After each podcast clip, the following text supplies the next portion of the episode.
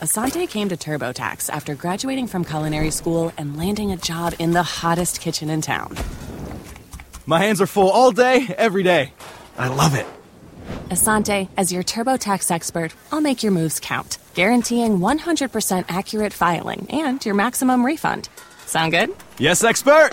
Switch to Intuit TurboTax and make your moves count. See guarantee details at turbotax.com slash guarantees. Experts only available with TurboTax Live. Oh, hi, it's Zack Peter, your new favorite pop culture guru, serving you the hottest tea three times a week. From the latest news on the Real Housewives, deep dives into celebrity legal scandals, unfiltered convos with your favorite stars, and of course, the latest from Vanderpump Land, I've got you covered. And new episodes of the podcast are now available in video on Spotify. And they don't just let anybody do video, but this Platinum Blonde has won them over. So if you want the latest news from the ultimate tea spilling professional, tune in to No Filter with Zack Peter. That's No Filter with Zack Peter on your favorite podcast app now.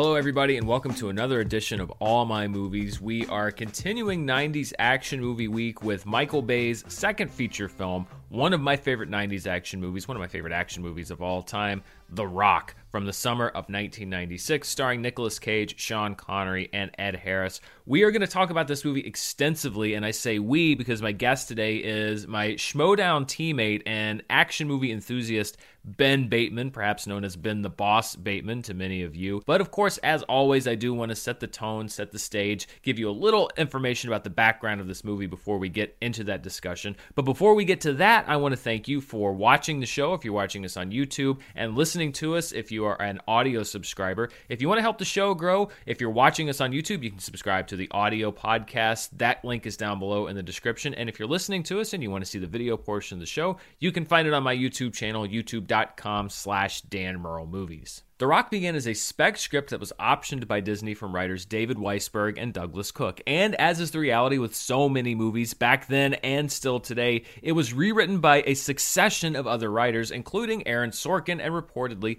Quentin Tarantino. And each successive writer contributed an important part of what would become the DNA of the final movie. And we brought in Mark Rosner, who did a very good job on changing some of the characters and embellishing some of the characters. And, and we made the villain uh, kind of black. He wasn't black and white, he was more gray. He had very honorable intentions, uh, just using the wrong means. Jonathan Hensleigh came in.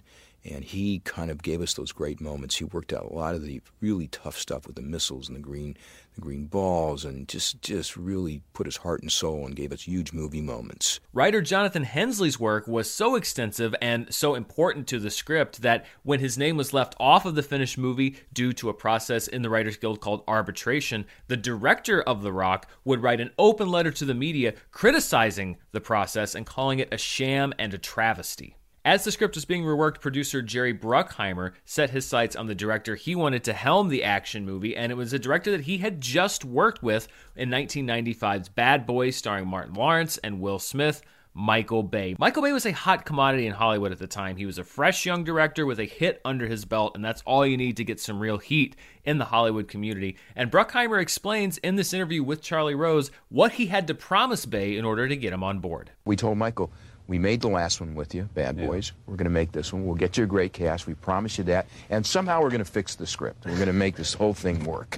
Next on the list was securing a cast, and this was done by producers Jerry Bruckheimer and, in their last collaboration together, Don Simpson. Bruckheimer and Simpson had a lucrative producing career together, but their partnership dissolved in late 1995, preceding Simpson's death in early 1996. And even though Simpson's involvement with The Rock did not continue throughout the film, the two of them did start the casting process together. And as FBI chemical weapons expert Stanley Goodspeed, the pair set their eyes on an established Hollywood actor, a name, but not the first person you think of when you think action movie.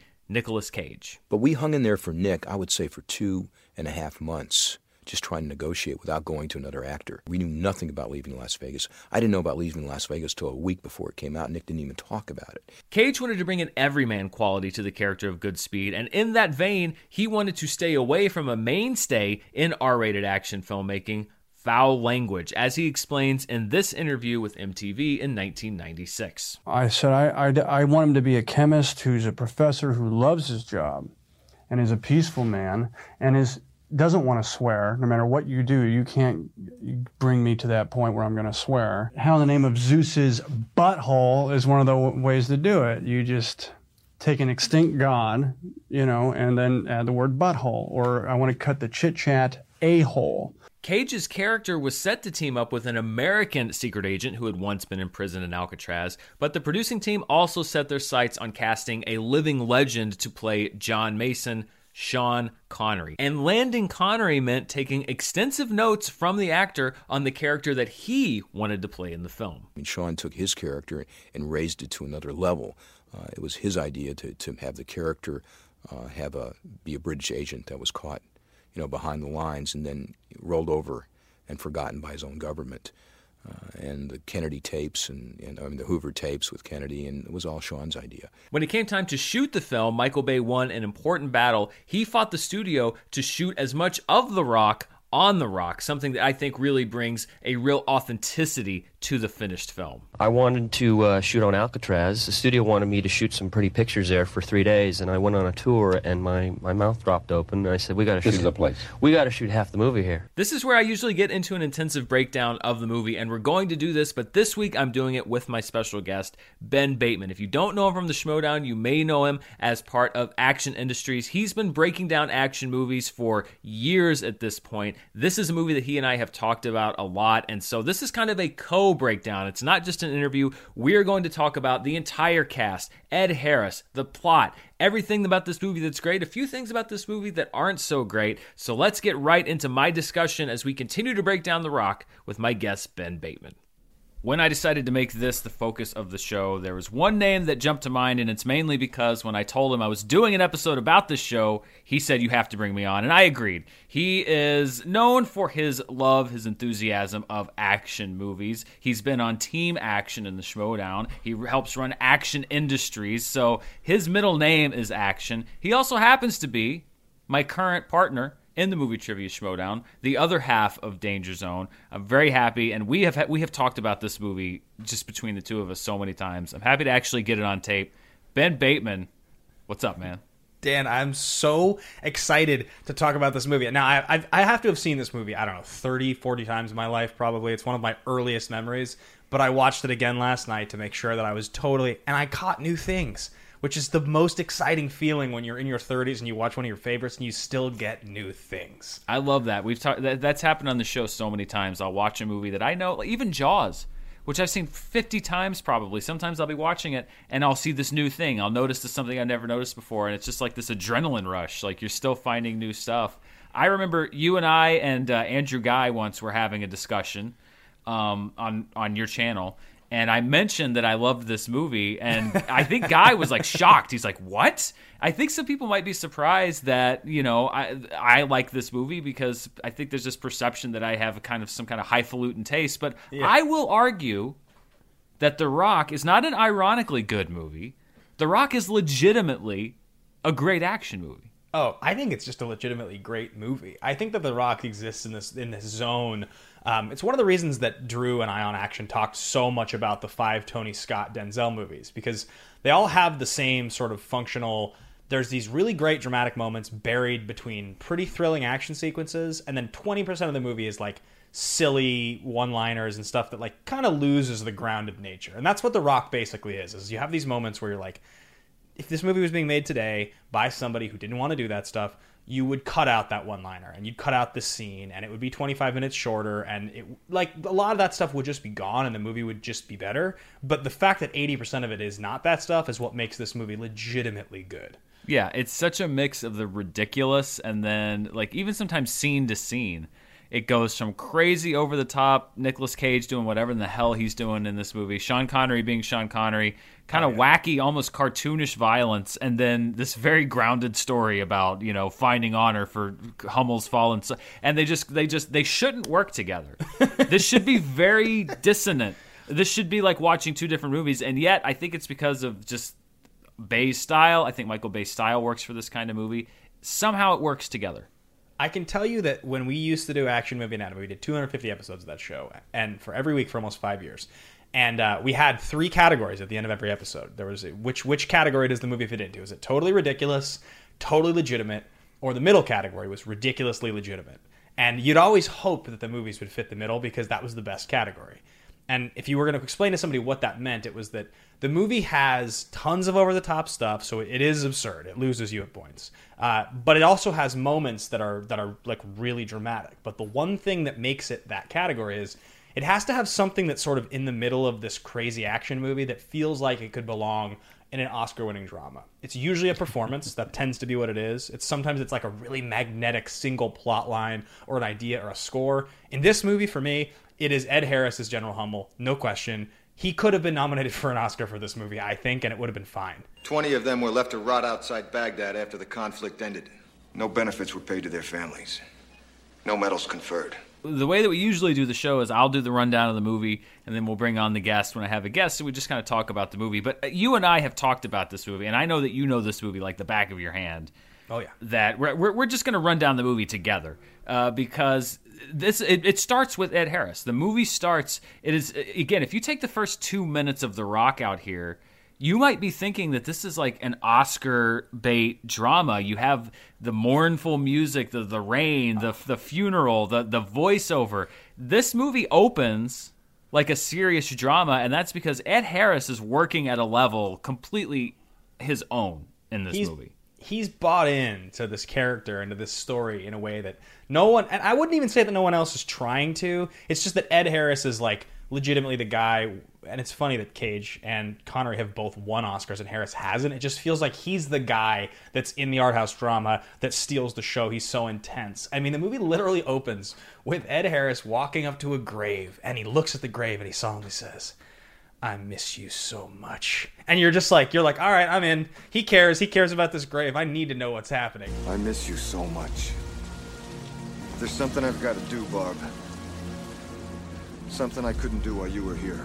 Well, you talk about this intensity. I, I, I was looking at because I always go over the special features, and one of the things that's on my Blu-ray copy of The Rock are the there are some outtakes, and Oh. usually the outtakes are like zany bloopers, but then the outtakes in this movie are like Ed Harris like messing up and just screaming, like slamming scenery down, kicking stuff, cursing, and it's just like he seems like the most terrifying person in the world. God willing, within the next 48 hours, you will evacuate this island under cover. God damn it!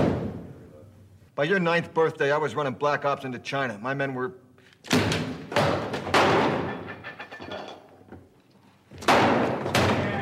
Oh my goodness. He is over the top in the best possible way.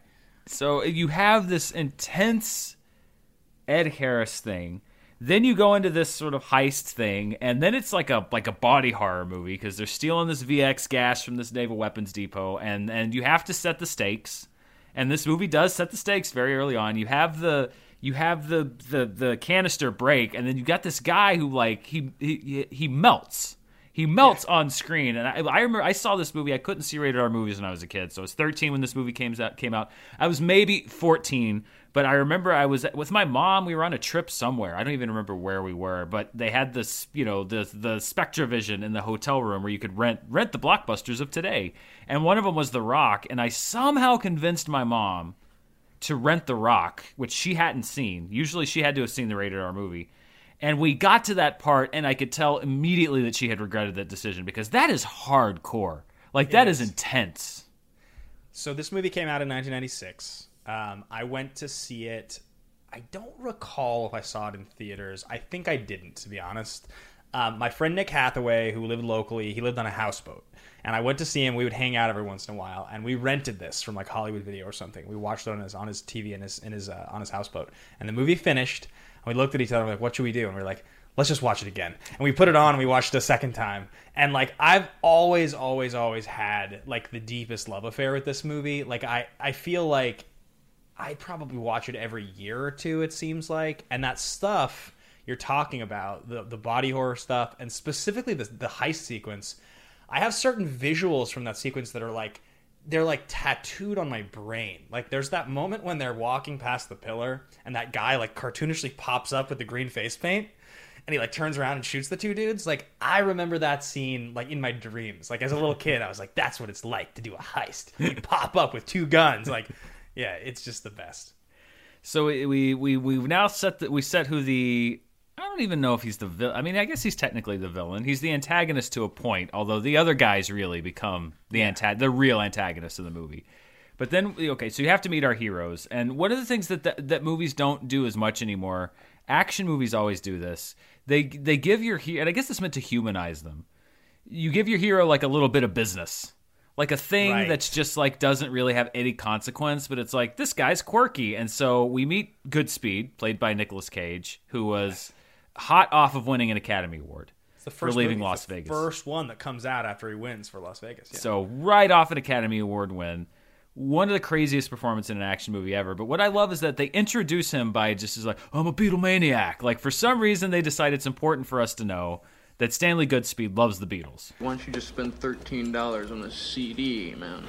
First of all, it's because I'm a Beatlemaniac. And second, these sound better. Well, and, and it's even just this energy that he brings to it because you have this thing, you have the doll and the gas, and it's this again, it's this very 90s, specifically 80s, 90s action movie thing where you have to have like a false action beat in the first 20 minutes because apparently people have to, they're going to walk out of the theater or something. I don't know. it's like how Speed opens, like many. of Ex- these yeah, movies, exactly. You got to have some kind of a crisis. Uh, but it, it's even when he goes home and it's and, and and he brings and that's what I think makes this movie one of the things that makes it so memorable is he's got this this energy that is so unique to this movie. Stanley, at the time you said it seven and a half seconds ago. Well, gosh, kind of a lot's happened since then. Look, we're not even married. I think part of it is if you put any two lead actors in this movie, I don't think it works as well. It's just that Nick Cage works on his own frequency. Sean Connery is Sean freaking Connery. I mean, he's like he's the like the epitome of cool, and then Ed Harris above all of them on his level of energy. It somehow makes this stew that works for some reason. Yeah, one of the things I, I remember asking a guy, a friend of mine years ago who worked on this movie, um, I remember asking him what what he thought it was that made those '90s action movies elevated in a way that like non uh, IP today doesn't really seem to be elevated in the same way. And he was like, it was the producers hiring the best possible actors to play these roles. It was that they would go after people who were they all were Oscar winners. They were trying to get like the most trained, committed people in these roles.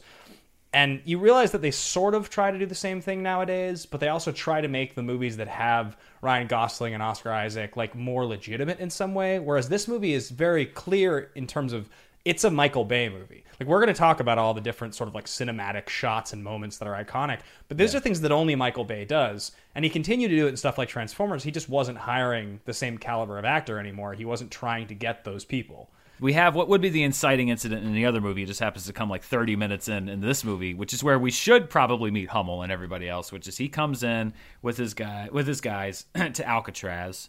We meet Ranger Bob. Ladies and gentlemen, welcome to Broadway. What's the matter, fellas? Someone with the tour? Tour's over, Bob. Another another thing that I love about these movies is there's always these characters that are on screen for like one minute. Like the guy in the car in Speed that uh, that Keanu Reeves, t- you know, takes he his car, steals yeah. his car. too. Like you have these like little mini movies inside, and you meet these tiny little characters. So we have Ranger Bob, who I always thought. You, do you know? So I married an ex murderer. The movie. Yeah. I Yeah. always wanted a shared universe movie. We can't have it now with Ranger Bob and then Phil Hartman. Now, this is something the other tour guides won't tell you. In this particular cell block, Machine Gun Kelly had what we call in the prison system a bitch. Almost got his Hans Gruber moment. It's not our intention in any way to harm you. You will not be detained one minute longer than is necessary for us to complete our mission. But this is what I think works. Is this is what I think makes him a great again, if you want to call him a villain, he's definitely an antagonist to a point is you get you get why he's doing it. He's got a noble reason for doing what he's doing. These men died for their country and they weren't even given a goddamn military burial. From these funds, reparations of $1 million will be paid to each of the 83 Marines' families. He's got several monologues throughout the film that really sell you on the cause. And he sells those monologues in a way that almost like no actor alive I think would be able to. Every time one of his scenes ends, I feel like it always it always ends and you think to yourself like I mean, I can understand buying into this guy's cause because like he is just so committed and so charismatic, and he seems like he's doing it all with honor. They really, they really carefully um, throw in these little moments where it's like those darts are going to wear off in 30 minutes like right? Like a non-lethal Yeah. strike. Or like hey girls i need you to do something for me. Can you get back on right? He does all those moments so that you're like okay he's not really a bad guy. But also the thing that i think makes him such a compelling character for me is that because of his service record because of how decorated he is that we find out in a minute in the hero qualifier which is one of the best moments of the whole movie but um, when you when you do find out, you realize that everybody looks at him with this level of esteem that's like, could could you or I ever achieve anything in our lives that we would walk into a room with the kind of aura that Hummel walks around in the world with, where you you like you're like you may be doing something criminal. But we understand there has to be a reason. You're too honorable and tactical for this to truly be an act of terrorism. I'll give you that credit. Their families are told fairy tales about what happened to them. Well, I have choked on these lies my entire career. Well, here and now, the lies stop. This is my favorite Michael Bay movie by a pretty wide margin. I I don't think he ever achieved and I would honestly say that the reason is because he didn't have Ed Harris.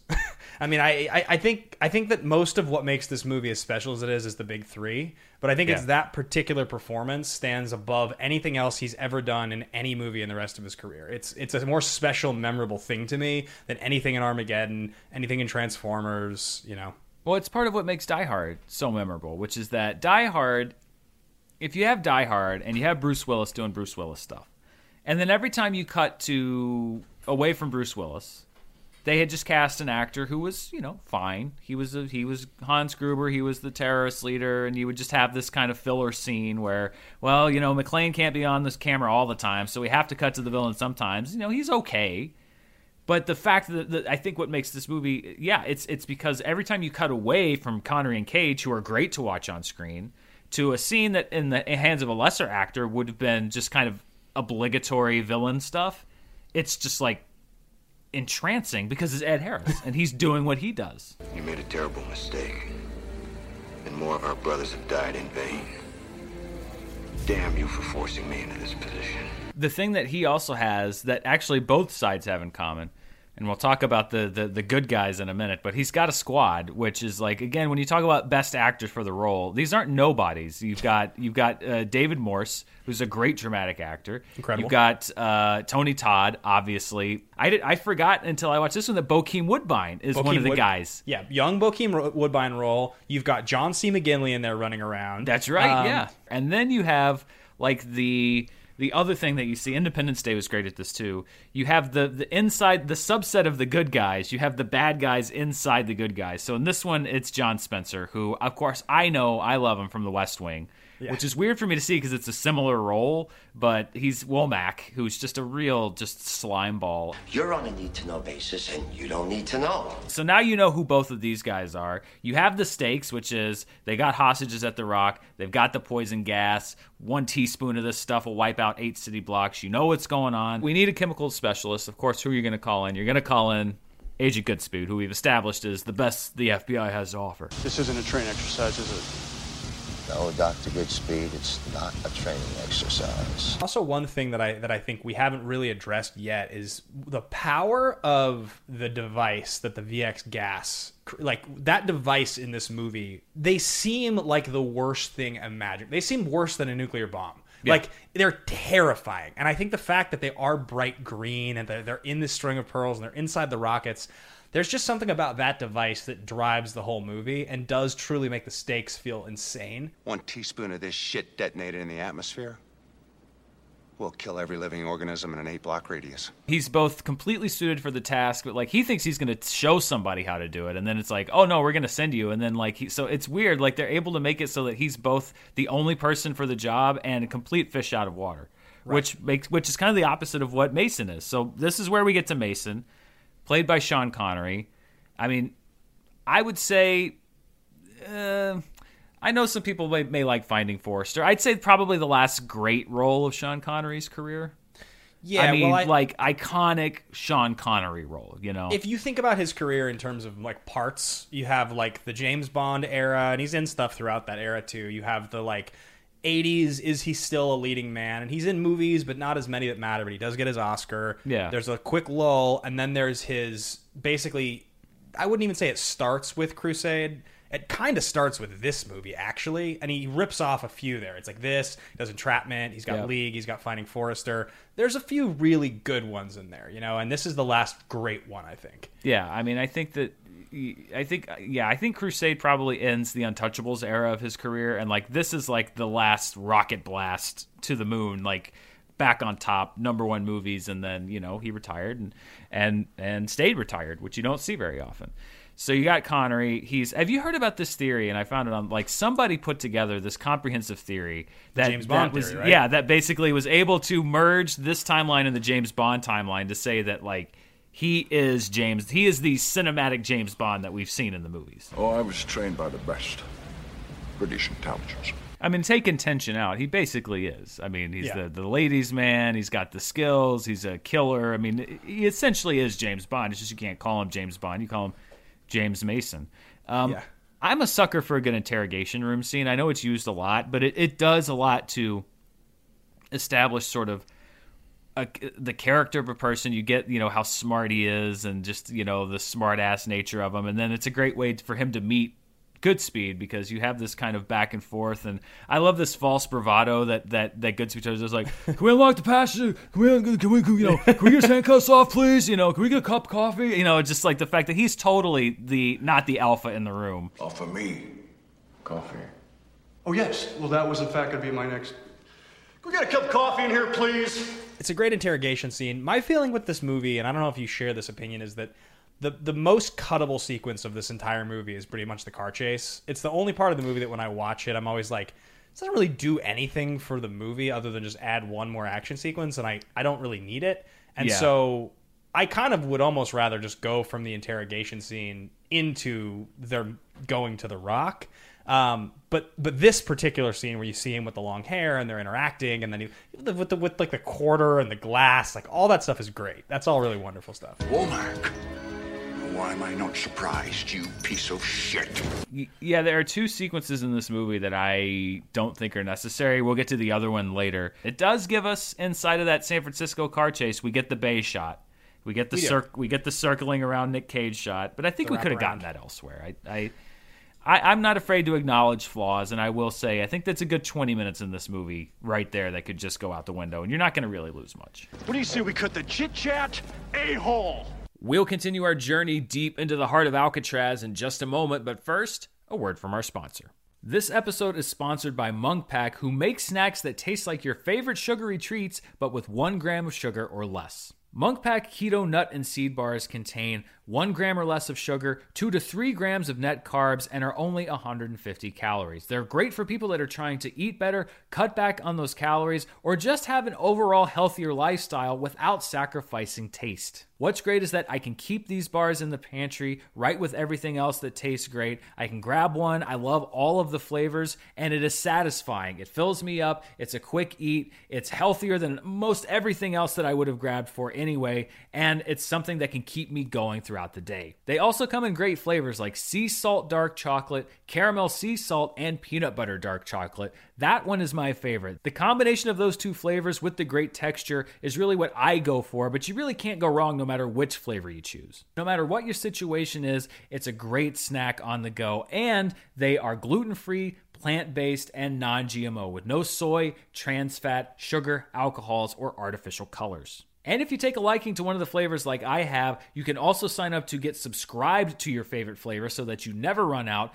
And if you do that, you get 10% off of every order that you subscribe to to keep you restocked with snacks that are healthy and make you feel good. Try it for yourself and you'll see. And I have a special deal for my listeners. Get 20% off your first purchase of any Munk Pack product by visiting munkpack.com and entering our promo code MOVIES at checkout. And Munk Pack is so confident with their product, it's backed with a 100% satisfaction guarantee. So if you don't like it for any reason, they will exchange the product or refund your money, whichever you prefer. To get started, just go to munkpack.com. That's M U N K P A C K munkpack.com and select any product. Then enter the code MOVIES at checkout to save 20% off your purchase. Munk Pack, delicious, nutritious food you can count on, and I'd like to thank them for sponsoring the show. Show us on the blueprints. I can't. My blueprint was in my head. So after this diversion, we're back on track. We're going to the Rock, and then we meet our second squad. So we've got Hummel's squad. Now we've got the squad of Marines that are going out there to the Rock, led by Michael Biehn, Maybe one of the most underappreciated actors ever. Commander Anderson in this movie is uh, is such a legend. It like he, he, shows up. I've I've given. I used to run this fantasy football league. I guess I still do. But we used to do drafts at six in the morning. We at the bar we worked at, so we had to get the bar, and they'd let us use it from six to ten on the weekend before. Uh, and I would give this speech at 601 before the draft started and i would always rip lines from my favorite movie speeches and so i totally used that line one year where it's make no mistake gentlemen we are in the fight of our lives against maybe the greatest battalion commander in the vietnam war i shit you not So we get to the Rock. You have the most, and again, this is where I talk a lot about when you're watching a movie. Sometimes you just have to acknowledge that it's a movie, because if you want 100% reality, or if you're taken out completely of a movie by something that's not 100% real, then you're not going to enjoy any movie because there's a certain amount of unreality that you have to accept. For this movie, it's the fact that Alcatraz would have an open outside entrance that is a completely useless labyrinth of rotating wheels, uh, flames uh, going at different uh, timing. Uh, j- none of that makes sense whatsoever, but it's really cool. He timed it and he remembers it 30 years later. This guy's got to be a genius. Welcome to the Rock. The only thing that I and I understand why you have to do it because well I, I almost feel like if you hadn't spent so much time with the San Francisco scene earlier that I don't think really adds a whole lot you could have spent more time with the Marines because that's the only thing that I don't like is I like these guys. I you know you have a great cast and yet almost immediately after they get into the rock you have the the shower room scene where they they trip they trip the sensors the marines are down below hummel's guys are up above and then you have this incredible back and forth between ed harris and michael biehn that's again it's its own little mini movie in the middle of this movie You tell your men to safety their weapons, drop them on the deck. I cannot give that order! I am not going to repeat that order! I will not give that order! What the hell is wrong with you, man? Stand fast! It is the single best sequence in the movie, in my opinion. It's the most memorable scene. Uh, it's always the thing that I come back to. And the exchange between Harris and Biehn, I cannot give that order, stand down! Like, that's so good. And it also sets up, like, it, the, the, the music that's playing, the shootout, that cut when uh, Danny Nucci comes up, and it cuts to Michael Biehn, who's already been shot. And he's like on his side, and he pulls out the gun. He's like, "Yeah!" Like as a kid watching that, I was like, "This is the coolest thing I have ever seen in my life." Uh, plus, you've got the shot, the weird shot where it cuts to Tony Todd, and he's like, he's like laughing as he's killing the guys. Like it's just like so intense. It sets up that Sporleder and Todd are just so clearly like the evil, the evil mercenaries. Let's Oh, yeah. the idea like Michael B, one of the thing, reasons he's so good is like he's so earnest. Like it's he brought, he brought the same thing to to Kyle Reese, which is just like he gives his performances like such 100% commitment. You believe every word that's coming out of his mouth that when he's just like But like you, I swore to defend this country against all enemies, foreign, sir, and domestic.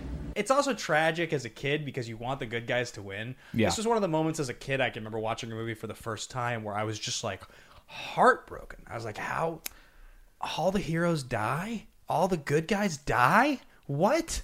It's very interesting the way that movies do this because I remember this this concept of things not being fair. I remember watching Mystery Men when it came out back in 1999 and there's the scene where like the whole movie they're trying to keep Greg Kinnear's superhero character from dying.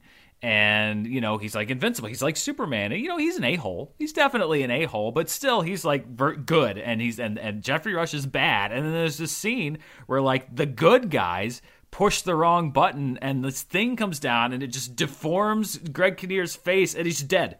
He's just gone. I mean, I know it sounds weird to be like, oh, mystery men opened my eyes up to the reality of life, but it, it is in a fictional way. It did in a really weird way because this movie, it's kind of similar where these guys, you think maybe a couple of them are, should make it should make it through because they're good guys, and yet they get just wiped off the map immediately, they're, instantly. There there are scenes that I think sort of objectively are effective in movies. It's one of the things that I think as a critic, you sometimes have to step outside of yourself to remember like maybe I'm jaded or maybe this is affecting me in a way because I'm watching this for the first time in my 30s. But like there are scenes in movies that I can remember watching as a child. The horse sinking into the quicksand and never-ending Story comes to mind. Mm-hmm. The opening sequence to Up, which I was I wasn't a kid when it came out, but I mean like I was younger. That just like the first time you watch him, you're like well, I mean, I'll never forget this. Like, I'll never forget the first time I saw the shower room shootout because I couldn't imagine in my mind that the good guys were all going to not get like taken down. They were all going to die. They yeah. all get shot to death. None of the bad guys die. It's like a horrifying scene if you're, you know, nine or however old I was when I watched it. So, but what this does do, and I think what the function of it though does, is you it sets up Connery and Cage. You sure you're ready for this? I'll do my best your best. Losers always whine about their best. Which I love they put that part in the trailer, but not the second part. Winners go home and fuck the prom queen.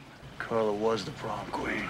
Yeah, yeah, yeah. I mean, yeah, like that interaction's incredible. Um, all their stuff. One, one thing, our you know, our friend Brendan Meyer was in a film with Cage uh, last year or two years ago called Color Out of Space, mm. and um, I was asking him a little, just a little bit about uh, Cage and like working with him and some of the stuff. And and what he told me was like when you work with him, you actually see a lot of the stuff that creates the like Zeus's butthole and those weird deliveries because he's so free as an actor in the moments to try whatever, literally whatever comes to mind for him. He's not. He's just not inhibited at all. He doesn't feel any like if I say this, this is weird. People will judge me. Is this going to work? Like he just tries it and he tries it and he tries it, and eventually they find one that they like. And I think it's kind of one of the charming things about him. But the difference between him trying that in like 2017 and trying that in like 1996 after winning an Oscar is that like after winning an Oscar, everyone's probably like, "Do whatever, bro. Like you're a genius. So like yeah. go get it done." And like he's just continued to do a lot of that same wild stuff throughout his entire career. And I think that in itself is kind of a testament to, I guess, I don't know if we'd call it the genius of Nick Cage, but it creates a lot of his most memorable stuff, you know, and that's what a lot of those interactions with Mason are. It's, I mean, I, th- I, think the fact that he goes for the character that he does in this movie is one of the things that makes it the movie that it is. It, it's such a unique thing. You know, I like history too, and maybe when this is all over, you and I can stop by the souvenir shop together. But right now, I just. I just I want to find some rockets. Now we get to the the end game, which is, and I like that this movie does this um, because you, you you don't just have a villain or an antagonist or whatever you want to call Hummel, who's you understand why he's doing what he's doing, but you you have basically he he does have a limit. This mission was based on the threat of force. I'm not about to kill 80,000 innocent people. Do you think I'm out of my mind? And then you realize that the real bad guys on this island are not him. It's yeah. everyone else. Order the launch, General. Come on, General. Let's be all we can be. They do something that they kill the bad. They they kill what you think is the primary antagonist 30 minutes before the movie's over which is yeah. I think is kind of surprising to be honest. It's a star like Ed Harris. You don't expect that he's going to go out that early, and yet he's gone. Dear God, what have I done? Where's the last rocket? Lower lighthouse. Lower lighthouse. Go. So now you have basically this revolving series of you know it's like it's like a video game. You got to get through each one of these bosses. I love the Rocket Man gag. Do you like the Elton John song Rocket Man? I don't like soft ass shit. Oh, you. Oh. Well, I only bring it up because uh, it's you. You're the Rocket Man. Oh, Tony Todd. I love that he's got like two deaths. Like he's got he gets the double death, which you know you're a bad guy in an action movie if you get the double death. He gets taken out of the window by the rocket, which is in its own amazing. Like if he if that had been the way he went out, that'd be great. And then and then he gets the dropping off the rocket impaled on a spike death. He gets the double death and then and then it does set up the final the, the Sporleder uh, with the with the thing in the mouth and Oh. the adrenaline. Like that's another one of those things as a kid that I'll never forget is when he smashes it in his mouth after you've already seen the guy melt earlier. You're like, that is crazy. Oh, this is gonna be really bad because yeah, 'cause Yeah. it's, and then he's got like I mean they they really make a meal out of it because he like comes up he's like frothing it's like just foaming coming out of his mouth, uh, and then Goodspeed stabs himself in. uh, Listen, I'm no scientist, but just anatomically, and I don't know why nobody brought this up.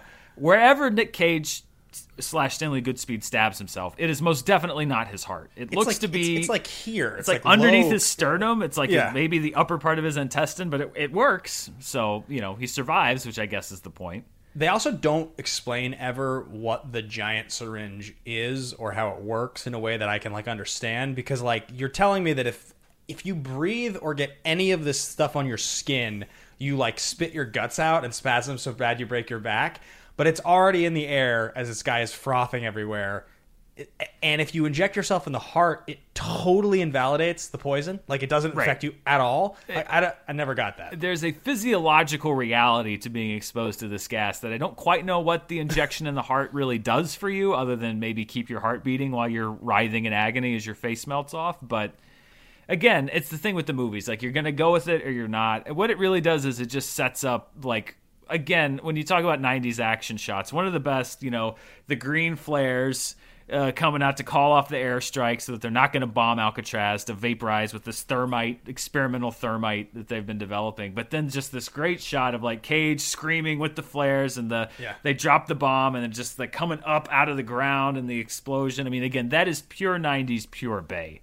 This is I've been talking about summer of 96. This has come up a lot of times. Last week we talked about a movie that came out in 96. We talked about Twister a few weeks ago. Like this was a really great merging this summer of like technology and like old school filmmaking because that sequence, this shot with the CG and stuff, like there's obviously some great some assistance with computer graphics and stuff, but it wasn't all digital. It didn't look fake still. It was actually being able to like do things like that shot coming up with the explosion and stuff that like yeah, you could not do that practically before, but you're still mixing in enough practical that it's just it just marries each other and it looks really awesome.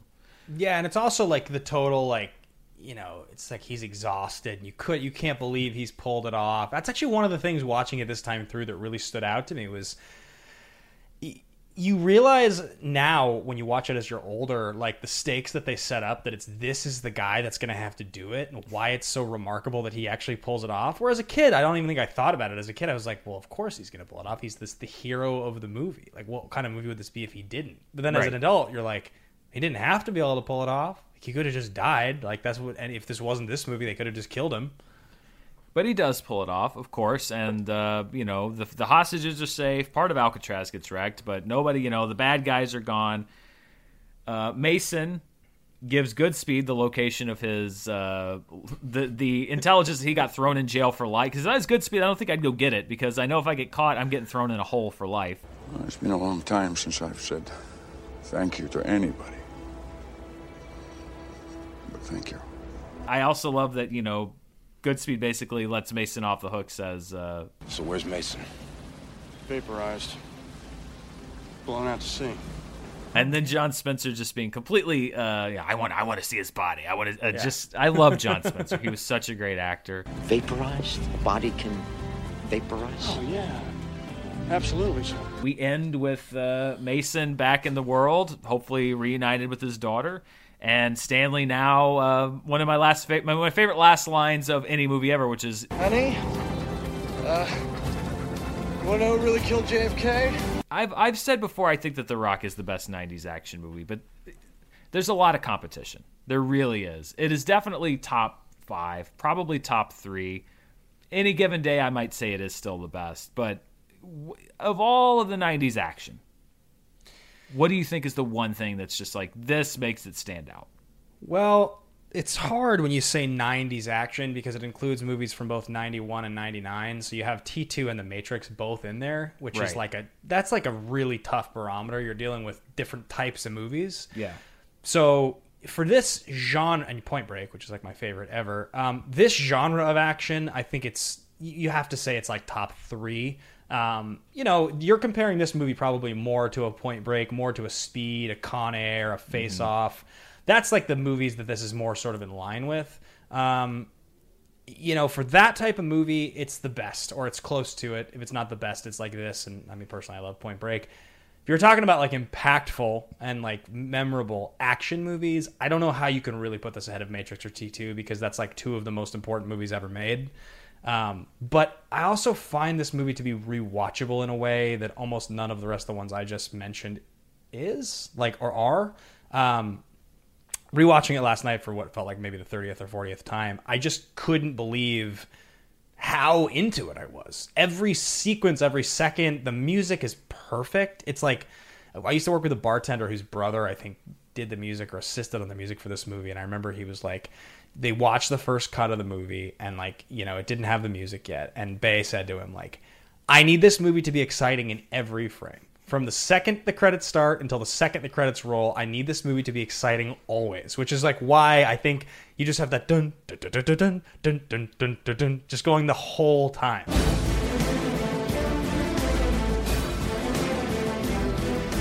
I mean, it's very similar to Pirates of the Caribbean. It's got a lot of Pirates of the Caribbean in it.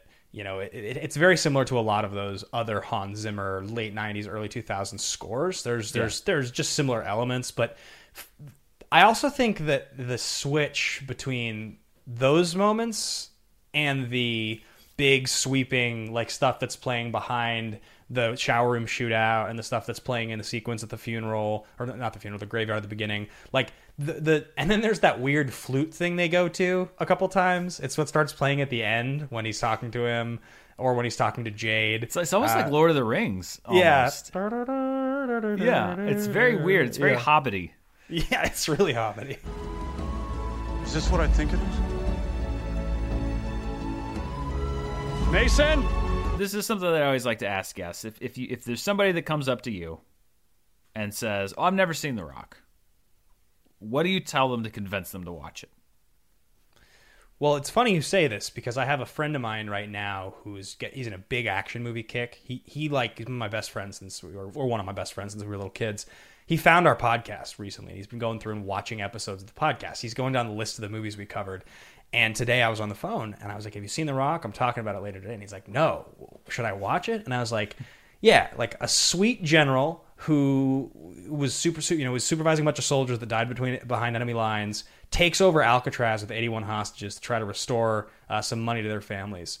Nick Cage and Sean Connery have to do an underwater incursion to, to try to take back the island to eliminate San Francisco getting blown up by a crazy chemical weapons rocket. And he's like, "That sounds insane." I was like, "Yes, it is insane." Uh, I mean, you know, we we're, we're it's part of like as you get older as a movie fan, like we take for granted that people know what The Rock is. This movie's 25 years old. Like that's crazy.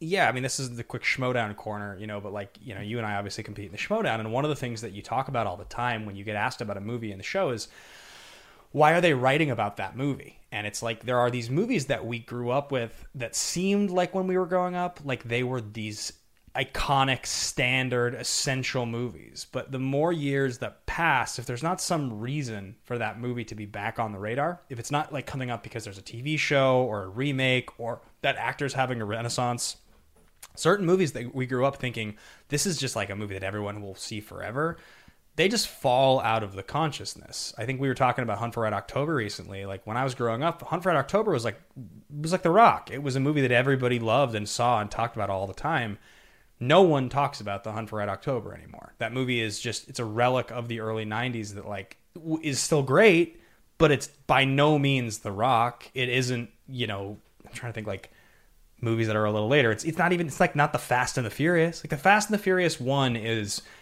55 times more significant than Hunt for Red October, and Hunt for Red October is 55 times the movie. That is very true. That is very true. Fifty-five times the just about everything. It, it's yeah. I mean, because there weren't you know Jack Ryan died out. You've got the John Krasinski show, but you know uh, people aren't going to go back to a movie with you know Alec Baldwin in it. But yeah, it's it is crazy to to, to see the canon, to see the canon evolve, and what people remember, what people don't remember. This is the kind of stuff, Ben, that you talk about all the time. Um, tell people about you know number one where they can find you, also about Action Industries and the kind of stuff that uh, you talk about over there.